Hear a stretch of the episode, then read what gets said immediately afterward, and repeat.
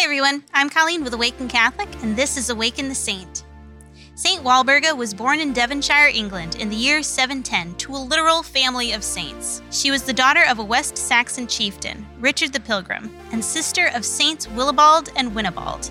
In 721, when Walburga was only 11 years old, her father embarked on a pilgrimage to the Holy Lands with her two brothers, leaving Walburga in the care of the abbess at Wimborne Abbey. While at the Abbey, she quickly advanced in holiness and learning, but she had barely been there a year when she received word that her father had died while in Italy. Her brothers to her father's funeral and completed the pilgrimage to Rome on their own. Later, both her brothers became monks in different monasteries, and Walburga herself became a nun at Wimborne Abbey, where she became skilled at copying and ornamenting manuscripts.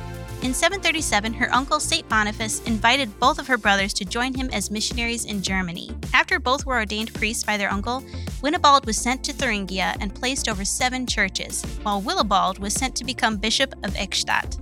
Eventually, Walburga joined her brothers in Germany, and because of her training as a writer of manuscripts, she was able to write her brother Winibald's Vita, or biography, in Latin and document his travels in Palestine. Because of this, she is called the first female author of England and Germany.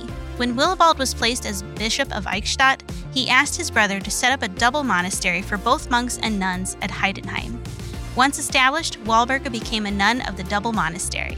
There was clearly deep filial love between the three siblings because both of her brothers chose Walburga to become their successor. In 751, when one brother died, she was made abbess of the monastery, overseeing both nuns and monks. Then, in 760, when the other brother passed away, she inherited the title of superintendent of the entire Heidenheim monastery. She served as the head mistress of the monastery until her death and was buried in Heidenheim. Then, in 870, her remains were transferred to Eichstätt and placed beside her brothers. Legend has it that the rock around her tomb began producing a medicinal oil with healing properties. This drew pilgrims to her shrine, and eventually a community grew up in order to care for her tomb and the community still exists to this day. Miracles attributed to her intercession and to Walburga's oil have persisted throughout the ages, and in the 19th century, Cardinal Newman declared the exuded oil to be an authentic miracle.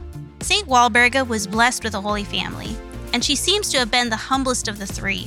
Her life was lived mostly in the background, helping where she could and serving in whatever position was needed at the time. Our own lives should reflect this humble readiness to serve in whatever capacity the Spirit guides us recognizing that it's not about our position in life, but rather our willingness to be useful instruments in the hand of God. St. Walburga, pray for us. Awaken the Saint is made in partnership by So much so an Awaken Catholic.